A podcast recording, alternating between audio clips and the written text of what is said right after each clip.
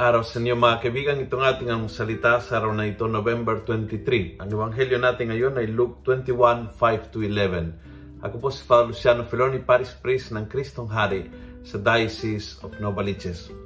Sabi ng ebanghelyo, while some people were talking about the temple, remarking it was adorned with fine stonework and rich gifts, Jesus said to them, The days will come when there shall not be left one stone upon another of all that you now admire. Careful na yung admiration mo ay napunta lang sa external. Careful lang na pinapansin mo yung panlabas ng mga bagay.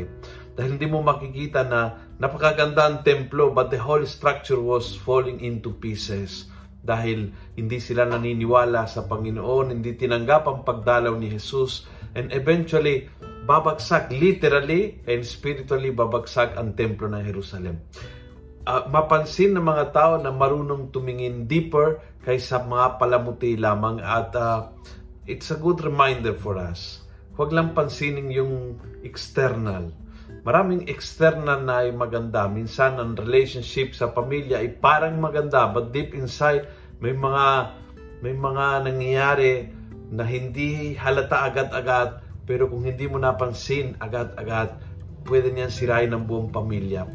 Huwag mong agad-agad pansinin yung external ngayong panahon ng kampanya. Mga politiko externally, they, they will all be good, look good, and speak good. Pero look deeper. Pagdating ho sa mga sa mga tao na nangangailangan, ganun din eh. Minsan may mga tao na parang kawawang kawawa, hindi siya ang kailangan at may mga tao na hindi halata pero napakalalim ang dinadaan ng pagsubok. Don't let your eyes huminto lang sa palamuti panlabas. Go deeper and you will see yung galaw ng Diyos sa mas malalim na paraan. Kung nagustuhan mo ang video ito, pass it on.